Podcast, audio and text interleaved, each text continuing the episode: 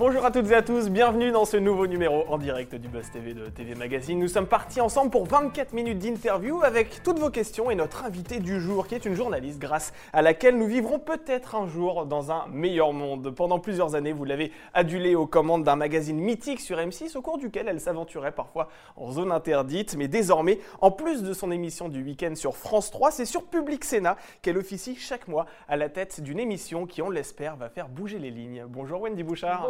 Damien. Bienvenue sur le plateau TV. Bah, c'est moi qui suis ravie. Alors Terre à Terre, hein, c'est le nom du magazine que vous présentez chaque mois. C'est sur Public Sénat que ça se passe. Et ce soir à 23h, vous allez vous poser une question. Une agriculture sans pesticides est-elle possible? Alors vous y abordez la question du glyphosate, la question de l'agriculture biologique, en compagnie notamment euh, d'un sénateur, également d'un représentant de la FNSEA. Euh, la question que je voulais vous poser déjà, est-ce qu'à la fin de ce sujet, on a une réponse claire à cette question? Bah, écoutez, à la fin des sujets si sensibles, on arrive toujours quand même à établir une forme de compromis. C'est-à-dire que du côté des, partisans quand même d'un monde meilleur, justement, euh, plus sain dans la sécurité alimentaire, on sait bien qu'il ne faut pas braquer les choses, qu'ils ont l'opinion publique derrière eux, qu'on a toute une conscience aussi écolo maintenant, mais qu'il euh, va falloir faire ça par étapes. Donc je trouve que ce qu'on arrive à, à, dessiner, ce sont toujours des plans de sortie, des plans d'étapes raisonnables, rationnels. C'est pour ça qu'on a toujours quand même un représentant politique qui sait ce dont il parle, ou député ou député européen, qui gravitent vraiment dans ces milieux où il faut être cohérent et où il faut être sensé. Donc je trouve que c'est souvent des débats apaisés.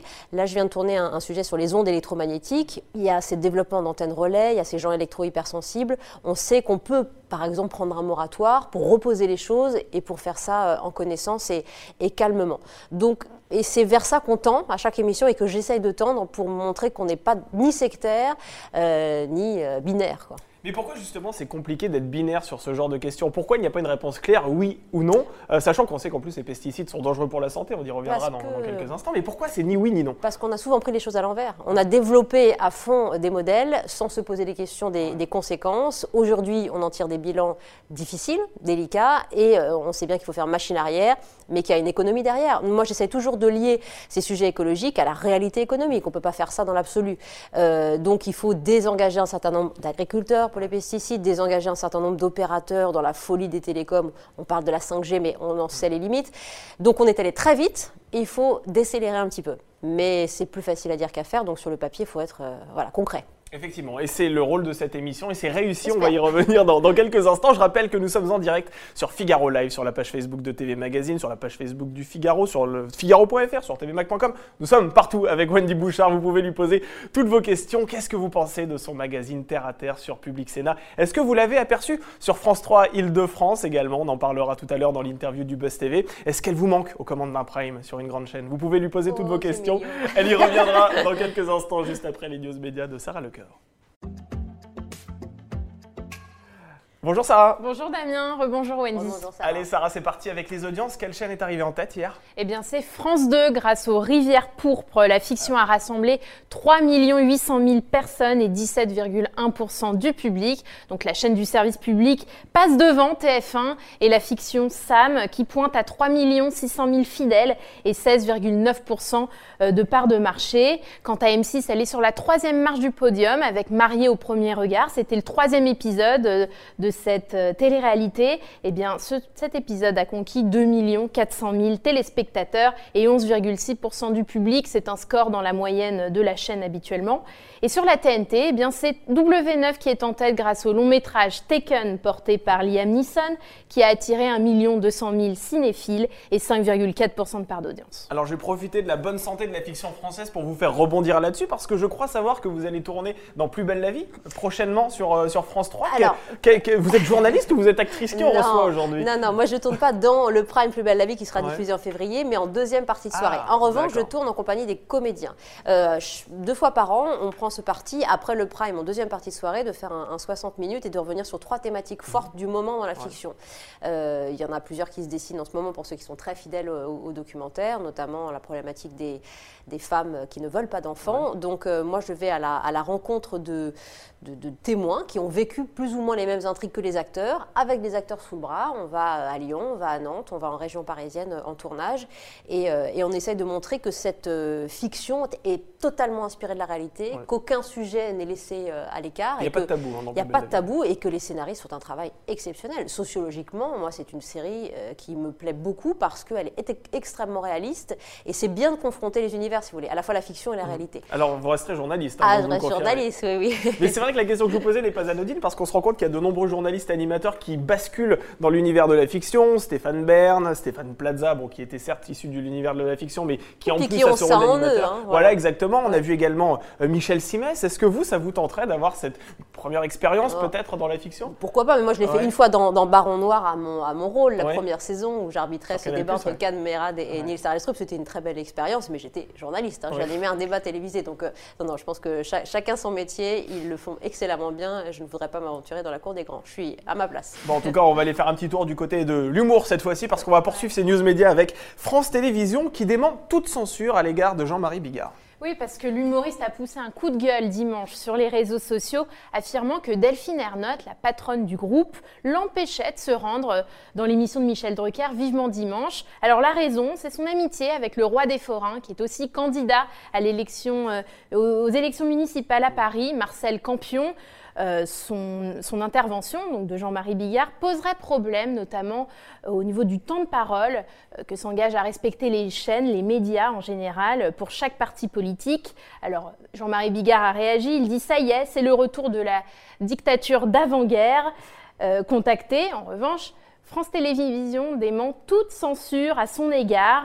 Elle assure qu'il n'y a pas la moindre censure. Pour preuve, il était samedi dernier dans l'émission de Stéphane Bern et Bruno Guillon, deux heures de rire et de direct, et sera prochainement sur France 3 et sur France 2 avec Michel Drucker. il faut aussi préciser qu'à quelques mois des municipales, le groupe audiovisuel de service public veille scrupuleusement au temps de parole hein, des candidats et de leur soutien euh, par rapport aussi au Conseil supérieur de l'audiovisuel. Euh, Wendy, c'est vrai que Jean-Marie Bigard est un personnage assez atypique. Il était sous le feu des critiques il y a un an euh, suite à une blague prononcée sur le plateau de Touche pas à mon poste. Il y a des dates de tournée qui ont été annulées. Qu'est-ce que vous pensez de l'humour, vous, à la, télévision? Vous qui en fait, est-ce que c'est important justement parfois de tourner la langue cette fois dans sa bouche avant de parler? Est-ce qu'aujourd'hui, il faut faire vraiment, vraiment attention à ce qu'on dit? moi, je, Alors oui, hélas, il faut faire attention moi, je trouve qu'on est, on dans une société très aseptisée. Je me souviens des premiers coups de censure. Euh, je suis toujours à Europe 1, mais j'étais à Europe 1 à l'époque dans l'émission de Laurent Ruquier avec Philippe Geluc qui se faisait rappeler à l'ordre parce qu'il avait eu un propos malencontreux. C'était il y a dix ans déjà. Donc euh, ça a empiré. Euh, on sait bien, malheureusement, cette société un peu où le langage doit être absolument respecté. Euh, pour ce qui est de, Jean-Marie Bigard, il est, il est, tellement sensible cet homme. Moi, j'aime, mm. moi, j'aime beaucoup l'artiste parce qu'il est, il est hyper sensible et je pense que du coup, bah, voilà, quand on est hyper sensible, peut-être euh, on interprète les choses euh, difficilement. L'humour, vous savez, bah, finalement, on n'en a pas tant de représentants en France que mm. ça. Et, hélas, cette société qu'on leur pose comme une chape de plomb les contraint à rester un petit peu dans des cases et c'est dommage parce que du coup, c'est concentré dans des émissions.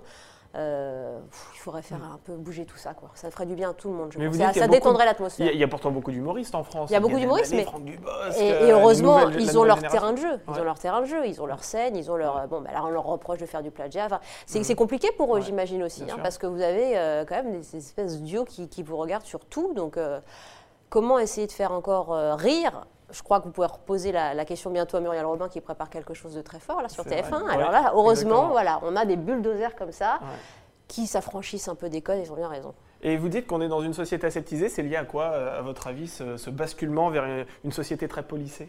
Eh bien, euh, je pense que c'est une forme d'autocensure. C'est une forme d'autocensure et que, qu'on, vit aussi euh, vraiment à la radio en choisissant plus ou moins des thématiques. Moi, je suis dans une liberté totale. Je, je mmh. m'interdis de traiter aucun sujet, comme heureusement la plupart des chaînes. Mais je pense que c'est inconscient aujourd'hui qu'on a plus envie de, de, blesser, donc on rentre un peu dans le courant mainstream et, ça peut être dangereux parce qu'on rétrécit de fait l'espace d'expression. et c'est vrai que ça peut être un exercice compliqué pour vous parce que dans Terre à Terre, vous parlez d'écologie, c'est un sujet extrêmement sensible. À aucun moment vous vous dites, tiens, peut-être qu'en prenant ce parti pris-là, je risque de blesser certains courants de pensée, je risque de m'attirer les foudres de militants sur les réseaux sociaux. Moi, combien de fois à Europe 1, mhm. je faisais des émissions sur euh, les pesticides, l'agriculture et on me reprochait de faire euh, ou le, procès des agriculteurs euh, ou celui au contraire des, euh, des, industriels. Euh, c'est pour ça qu'il faut avoir des panels représentatifs. Quand l'émission est équilibrée, il n'y a pas de problème. C'est pas être béni oui oui que donner la parole à chacun, c'est d'essayer de poser le débat. C'est ce que j'essaie de faire dans mes émissions au mieux Et, on s'interdit donc aucun propos parce qu'ils sont tous représentés. Ça, je pense qu'il faut faire vraiment très attention, donner la parole à chacun, mais équilibré. Quand je dis chacun, il y a les humoristes qui feraient bien de rester à leur place, mais c'est un autre débat. On veut des noms, on veut des noms. Non, non, pas, des noms, mais il y a, une sorte d'humour qui devient extrêmement agressif euh, sur les, réseaux sociaux en, particulier.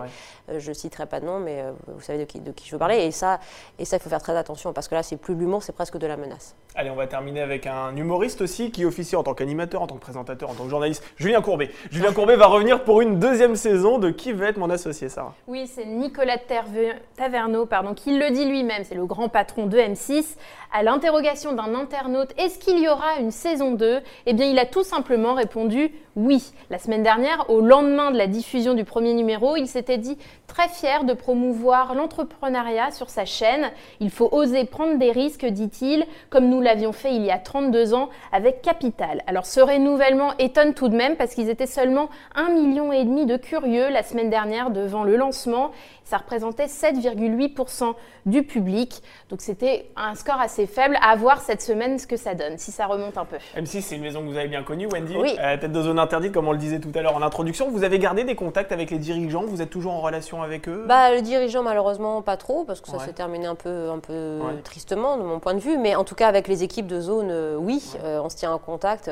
J'ai suivi notamment ce, ah documentaire très fort sur l'aide sociale à l'enfance. Donc, je suis fière, je suis fière du travail qu'ils font parce qu'ils poursuivent dans une ligne d'investigation très forte pour faire bouger les lignes. Moi, c'est ce que j'ai tellement apprécié avec ce magazine euh, sur le droit à mourir, euh, sur, notamment sur ces sujets de société. On a réussi à faire bouger les choses sur la maltraitance dans les, dans les lieux pour, euh, pour enfants un peu handicapés. donc voilà, je reste en contact avec ces gens-là parce que j'ai pris un, plaisir immense à, animer cette émission pendant 4 ans. Après, voilà, j'espère pouvoir reparler sereinement à, toutes ces équipes à l'avenir. Mais chapeau, chapeau parce qu'ils gardent cette ligne d'une heure et demie de thématique. C'est pas facile dans le, panorama télévisuel aujourd'hui, vous le savez bien. Et, euh, et ils tiennent. Et vous Alors, 30 ans cette émission Oui, c'est vrai. 30 ans. Vous continuez de regarder Zone Interdite, si je comprends bien. Ah, ou en replay souvent, mais en, tout cas, je me tiens informé des sujets. Et de quel œil vous regardez euh, Zone Interdite? Avec un peu de nostalgie quand même Ou alors la page est complètement tournée Vous vous dites, bon, bah, je regarde ça comme une téléspectatrice lambda? Voilà, avec la fierté de l'avoir euh, porté, ce magazine. Ah bon, on va parler d'une autre fierté cette fois-ci. Cette fois-ci, il s'agit de Terre à Terre. C'est sur Public Sénat que ça se passe. On en parle tout de suite dans l'interview du Buzz TV.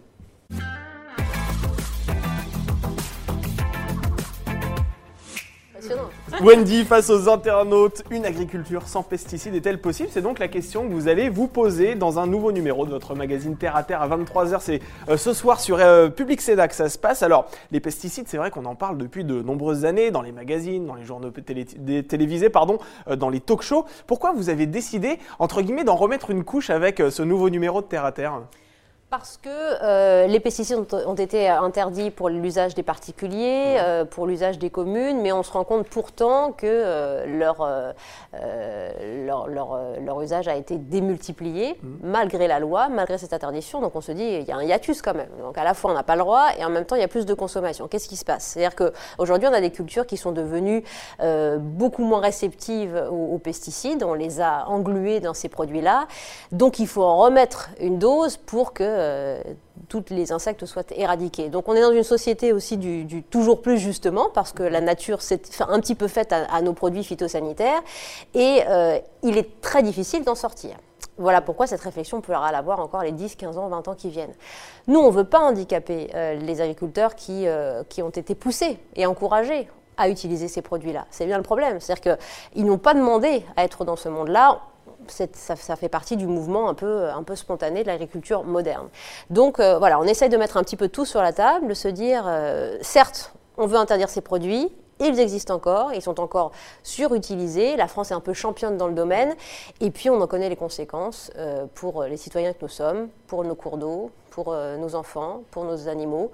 Euh, donc c'est notre quotidien qui est concerné. Alors c'est une couche, mais qu'on remet à bon escient. Oui, c'est ça, et c'est surtout, euh, comme vous le dites, des pesticides qui sont utilisés de plus en plus malgré les lois qui sont faites. Donc vous êtes en train de dire finalement que Emmanuel Macron, qui souhaite sortir du pesticide d'ici 2021, va forcément échouer puisque les pesticides sont de plus en plus. oui, mais parce que ça, ça, fait partie des promesses politiques, des discours politiques qui engagent aussi une réflexion. Il a bien senti aussi cette fibre écolo qui a été largement largement soutenu pendant les, élections européennes. Donc je pense qu'il ne l'a pas fait délibérément, il n'a pas donné cette date en disant qu'elle ne serait pas tenable. Simplement, on voit bien que l'horizon, pour le coup, n'est pas tenable, parce que c'est toute une industrie qui est derrière, c'est toute une économie qui est derrière. Il va falloir étirer le temps et que ça nous plaise ou non, nous citoyens, il faudra donner plus de temps pour que la transition soit faite. Nous sommes en direct sur la page Facebook de TV Magazine et sur le Figaro.fr. Sarah, je vous laisse la parole. Oui, on a plusieurs euh, internautes qui sont avec nous, par exemple Nicole, Georges, euh, voilà, on les salue. Et puis j'ai une question de Sophie qui se demande euh, si vous préférez la télévision ou la radio. Ah, ah c'est une jolie question. On commence ce sucre salé, on est comme ça. Oui. Parce que ça, c'est la dernière rubrique normalement. Non, mais alors je peux vous dire, Sophie, que la radio est mon métier parce que je suis rentrée voilà, presque 14 ans à, Europe 1 en sortant de l'école de journalisme, en sortant de Sciences Po. Donc mon métier, je l'ai découvert à la radio. C'est ma maison, Europe 1, j'y ai grandi. J'aime ce rapport euh, intime euh, à, l'auditeur. Je sais comment on nous écoute, dans quel, euh, dans quel contexte, et ça c'est très appréciable. La radio, la télévision est venue après. Et, je vois combien la radio m'a aidé justement à avoir une approche peut-être plus, plus humaine, plus empathique à la télévision. Donc ce sont pour moi deux médias qui se sont nourris, à la fois dans le journalisme et dans l'animation mais j'ai le sentiment que mon corps de métier, mon cœur et mon corps de métier, c'est la radio. Même si je prends plaisir à faire les deux, je suis encore plus à l'aise à la radio.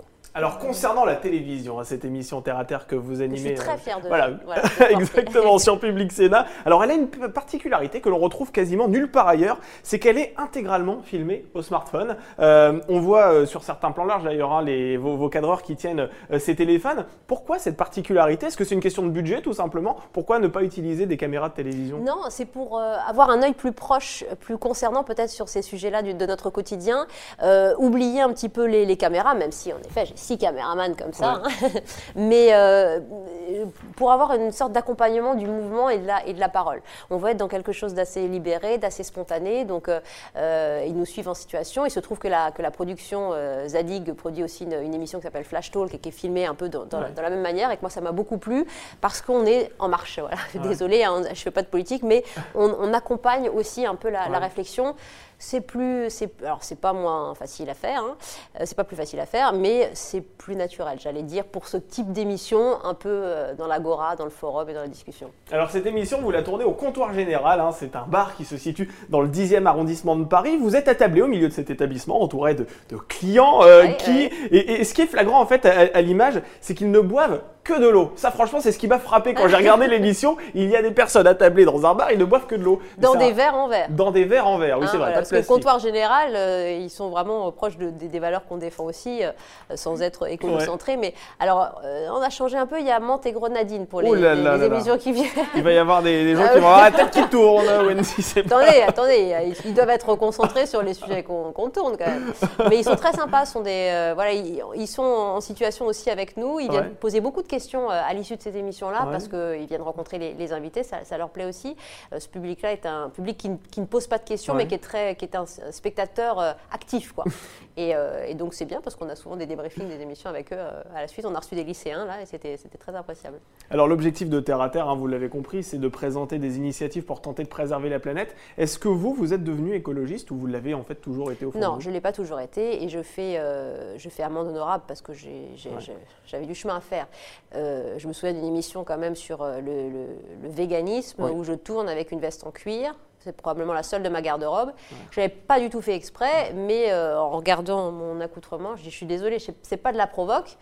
Simplement, euh, voilà, je ne vais pas non plus me dépouiller de ce que j'ai aujourd'hui. En revanche, je fais le chemin. Maintenant, évidemment, je n'ai jamais acheté de, fourrure. Je fais attention euh, à la traçabilité de, mes vêtements. J'en achète peu, mais je les garde sur le temps long. Je recycle. Je fais attention à, mon gaspillage. Mais on ne peut pas être parfait. Vous savez, c'est ça qu'on veut montrer aussi. C'est mmh. qu'on a tellement de sujets autour de nous. Euh, on fait déjà beaucoup et nos enfants maintenant sont aussi très, très instruits sur le sujet et poussent précisément leurs parents à être encore plus responsables. Moi, ce qui m'intéresse est de montrer aussi c'est que euh, nous sommes une somme d'individus qui faisons des efforts euh, à titre personnel, et plus ou moins, mais c'est mhm. déjà important. Mais l'important, c'est d'avoir, euh, j'allais dire, un, panorama, une philosophie de ce qui peut être mieux demain. Dans des, dans des délais raisonnables et avec une économie qui reste une économie euh, qui, qui permette à la plupart des gens de vivre bien.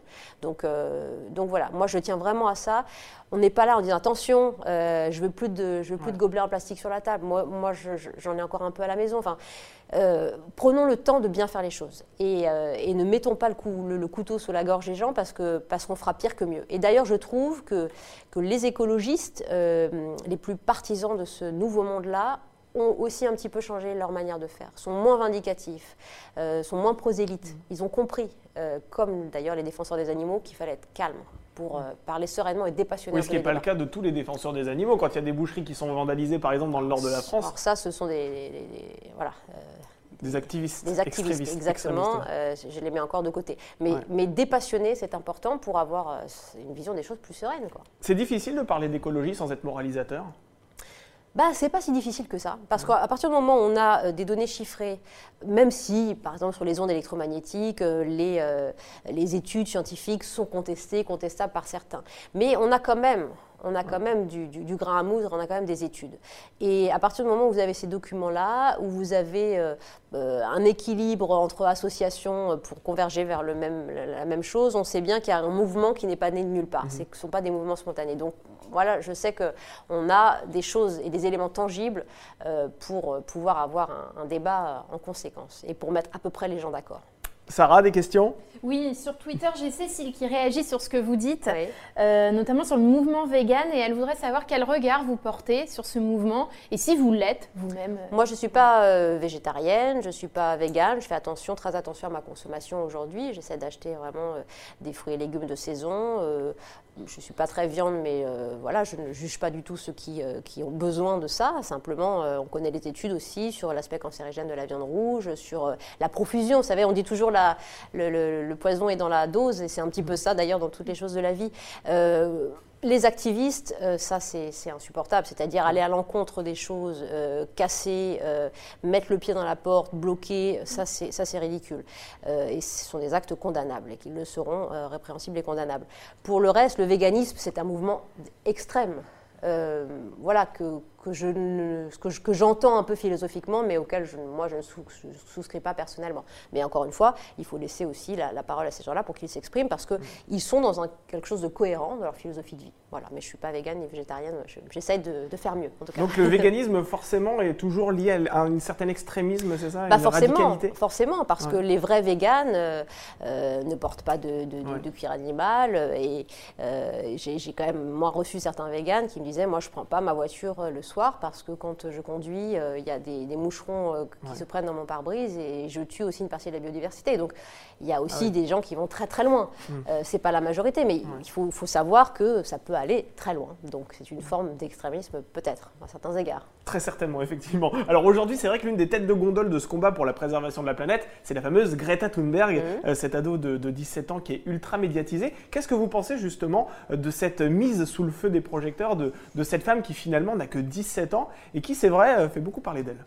Alors moi je pense que si elle peut devenir une égérie comme manifestement elle est en train de le devenir pour cette jeunesse qu'elle représente, c'est que du bon c'est que du bon parce que les valeurs qu'elle euh, qu'elle représente, euh, qu'elle défend, sont importantes. Après, il faut faire la part des choses. C'est une jeune femme qui est très mature, euh, qui, a, qui a une aura, mhm. qui est peut-être aussi un peu avancée sur, devant, sur le devant de la scène et manipulée, encadrée en tout cas par, par des adultes, par ses parents. Donc moi, je ne connais pas sa sphère intime, etc. Tout ce que je sais, tout ce que je retiens, c'est le bon dans cette histoire. C'est comment on fait un petit peu bouger les lignes et comment on donne envie aux jeunes de se rebeller pour la bonne cause.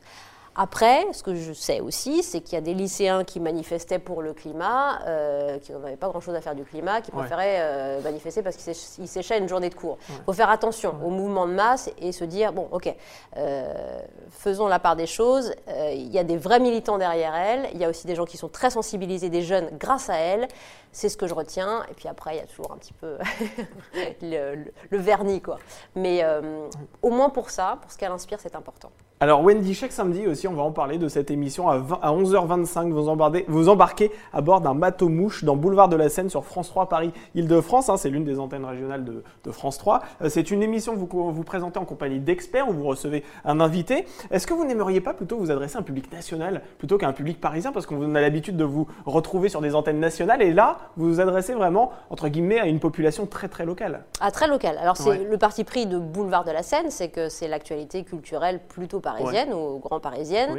Euh, mais moi, je suis persuadée que cette émission a une vertu euh, nationale. D'ailleurs, vous recevez des artistes qui ont effectivement une actualité nationale. Et qui sont, qui, qui sont des artistes populaires, familiaux, etc. Alors, euh, je crois que la, diffusion en national de Boulevard de la Seine a repris le, vendredi matin. C'était le cas un petit peu la, la saison dernière. Et je l'avais demandé aussi avec les patrons de France 3 de France parce que ça nous apparaissait être une émission qui avait du sens aussi au niveau national et puis qui est bien réalisée, qui est, qui est, jolie, que je trouve douce.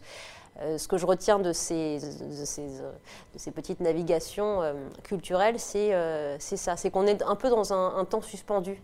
On quitte les studios, même si le vôtre est très, agréable. très neuf. Euh, ça fait du bien, ça fait du bien aux, artistes, aux personnalités d'être un peu ailleurs. Et, comme on est en navigation, ils mettent le pied sur ce bateau mouche, on part ou du côté de Notre-Dame ou du côté de la Tour Eiffel pendant 26 minutes en, en condition du direct. Et euh, il y a quelque chose qui tout de suite les met dans un autre état. Mm. Euh, et, donc on obtient. Euh, c'est propice à la confidence Oui, je crois. D'ailleurs, je commence, j'ai un petit tête-à-tête avec eux au début sur leur rapport justement à l'environnement, à la matière, à l'eau, à la douceur, à la poésie. Enfin, on essaie de trouver quelque chose de. Et puis après, on rentre dans, dans l'interview ensemble. Mais je, ils, ressortent tous très, très heureux et, moi aussi parce que c'est un peu différent. Voilà. Donc euh, moi je suis fière de, ça aussi. C'est une petite émission qui fait son petit bonhomme de chemin. C'est la troisième saison. Mais alors si vous voulez le voir au niveau national, il n'y a pas de problème.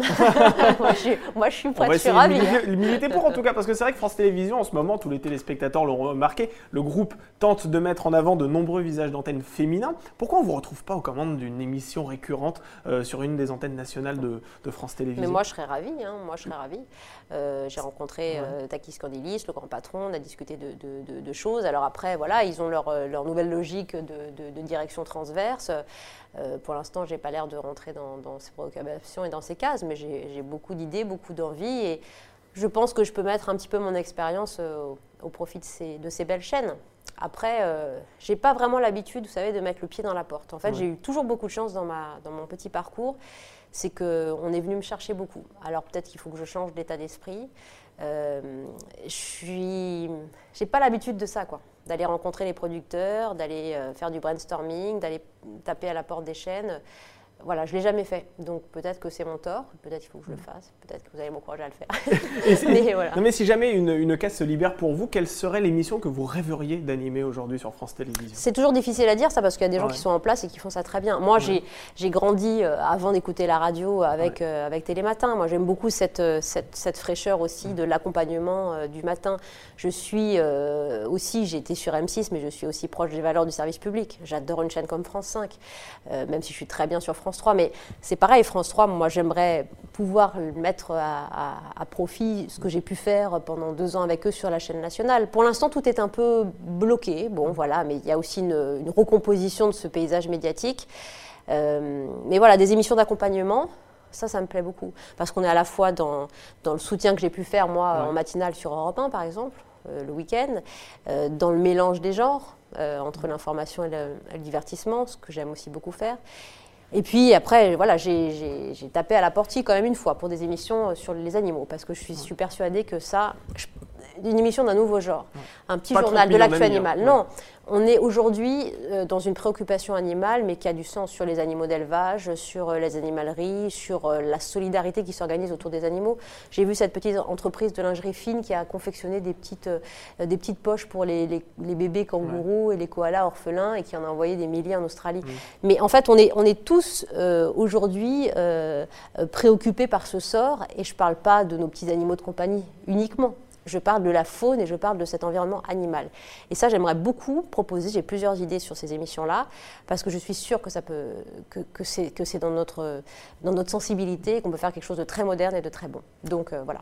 Sarah, des questions? Oui, on va prendre une dernière question parce que j'ai plusieurs internautes qui vous suivent chaque week-end sur Europe 1 entre 18 et 20 h Vous animez cette tranche Et euh, j'ai Alexandre qui me demande si vous êtes satisfaite de vos audiences, parce que finalement, on a, on a peu entendu parler. On parle de celle de Mathieu Béliard, la matinale d'Europe 1 qui a progressé euh, Ouais. sur la dernière vague. Et vous?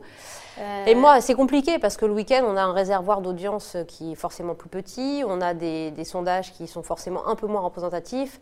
Euh, je ne vais pas vous mentir, c'est pas terrible encore. On est dans une opération reconquête pour le week-end. Moi, j'ai eu la chance de faire le week-end pendant plusieurs années, notamment quatre ans en matinale, où vraiment on tenait les choses. Et puis après, on a vécu un épisode très tourmenté. Donc là, euh, je, je remercie ces auditeurs fidèles parce qu'ils sont magnifiques et, et ce sont eux qui, qui font notre radio et qui nous encouragent à faire mieux. Moi, je fais une émission de qualité, je pense, 18h-20h, tout en direct samedi et dimanche. Mais c'est difficile. Euh, c'est difficile, mais je- je- je- j'en suis fière et on va euh, reconquérir euh, les choses progressivement. Je suis, je suis heureuse de faire de l'info, je suis heureuse de recevoir Fabien Lecoeuf qui fait une chanson dans la tête avec moi tout le temps en direct et qui propose des, des belles anecdotes musicales. Euh, je suis heureuse d'avoir les- les- tous les invités euh, de renom passent aussi le week-end dans le 18-20. Donc c'est ça, c'est cette qualité. Moi, je suis persuadée que la qualité, à un moment donné, paye. Voilà. Donc il faut du temps. Je remercie les, au patron de, de nous laisser le temps et je remercie surtout les auditeurs d'être fidèles. Mais c'est difficile. Voilà, je ne vais pas vous, vous mentir ni vous le cacher. Ça va être long. Allez, on, va a- y arriver. on arrive vers la fin de l'interview, le temps juste pour nous de faire cette dernière rubrique qu'on adore ici, ça s'appelle le sucré salé. Alors sucré salé, c'est pas compliqué, on va vous soumettre deux propositions, il faut que vous n'en choisissiez qu'une. Vous allez voir, c'est pas si simple que ça. Euh, Greta Thunberg ou Nicolas Hulot? Nicolas Hulot. Nicolas Hulot. Bon, là vous vous en sortez plutôt bien. Mhm. Vegan ou carnivore? Ah. Ah. Bah, flexi euh, carnivore. Flexi- Ah, vous en sortez très très bien même. Allez, là un peu plus compliqué, zone interdite ou terre à terre? Terre à terre. Terre à terre quand même. Euh, la télévision ou la radio? La radio La Ah, radio. tiens, on avait déjà entamé le sucré. Bien, ouais, bien vu, effectivement. Et euh, la célébrité ou l'anonymat? L'anonymat. L'anonymat, ouais. Ouais. rien, rien- rien de tel que l'anonymat. En tout cas, je suis un petit peu dégoûté parce que bien souvent, les invités euh, ont tendance à buter sur nos propositions. Ils savent pas trop quoi choisir. Et vous, vous avez parfaitement réussi le, Ah, le non, défi. carnivore et vegan, Donc, vous êtes euh, dur là. Ouais. Non, mais vous en êtes très très bien sorti. Merci beaucoup, Wendy Bah, c'était un plaisir. d'avoir accepté notre invitation. Euh, je rappelle que l'on vous retrouve dans Terre à Terre ce soir à 23h. C'est sur Public Sénat que ça se passe concernant euh, un sujet sur le glyphosate et sur voilà, tous ces pesticides qui envahissent notre quotidien. Merci beaucoup d'avoir accepté Merci notre vous. Invitation. C'était formidable. Vraiment. Merci à vous. Merci et euh, merci à vous Sarah d'avoir fait euh, l'intermédiaire entre les internautes et ce plateau. Alors c'est vrai que le Boss TV n'est pas toujours très joyeux, on a une mauvaise nouvelle à, à vous annoncer. Sébastien Demorand qui était euh, juré dans Masterchef en 2010 est décédé à l'âge de 50 ans des suites d'une longue maladie. Il était apparu pour la première fois en 2010 euh, aux côtés de Yves Candebord et Frédéric Canton euh, dans cette émission. On y reviendra très certainement demain dans les news médias. Merci Sarah et on se retrouve donc effectivement demain avec deux acteurs, en tout cas deux actrices qui vont apparaître dans une fiction sur France 3 qui s'appelle Madi Etcheban. Euh, il s'agit de Laurie Pester, que vous avez peut-être adoré lorsqu'elle était chanteuse, et Christiana Reali, qui seront demain sur ce plateau. J'espère que vous serez nombreux pour, pour leur poser toutes vos questions. En attendant, je vous souhaite une excellente journée. Je vous dis à demain pour un nouveau Buzz TV.